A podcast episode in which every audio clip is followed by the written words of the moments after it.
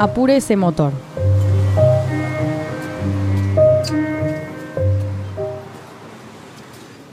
Muchas veces, infiltrado, recorre las calles un bondi particular, el bondi turístico. Puede ser de cualquier línea, puede ser a cualquier hora. Cuenta la leyenda que un chofer de colectivos tenía el sueño de conducir a larga distancia, pero nunca lo llamaban. Su trayectoria era impecable, pero no lo conseguía. A modo de probar su valía, o tal vez por venganza, el hombre hacía sus recorridos cotidianos con una tortuosa lentitud.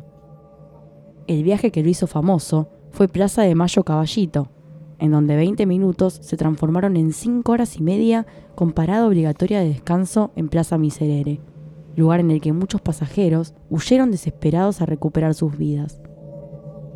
Por suerte, sus hazañas no duraron. Un día cualquiera, en un horario cualquiera, el hombre fue despedido por la empresa. Desolado y sin más, se suicidó. Hoy en día, colectiveros de toda la provincia son poseídos por el espíritu de este chofer. El bondi turístico tiene la gran particularidad de mostrarnos la vida en cámara lenta, de permitirnos memorizar cada grafite insultante, cada baldosa floja. En Pedro Rivera el 3600 conté 150 que estaban rotas. Una vergüenza, comentó un pasajero indignado.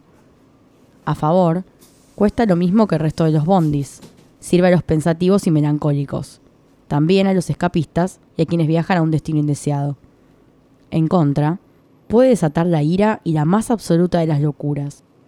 Se dice que si usted está llegando tarde, puede que le toque viajar en este interno.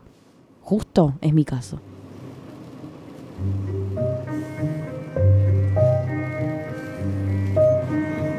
Mi nombre es Noelia y esto fue Apure ese motor.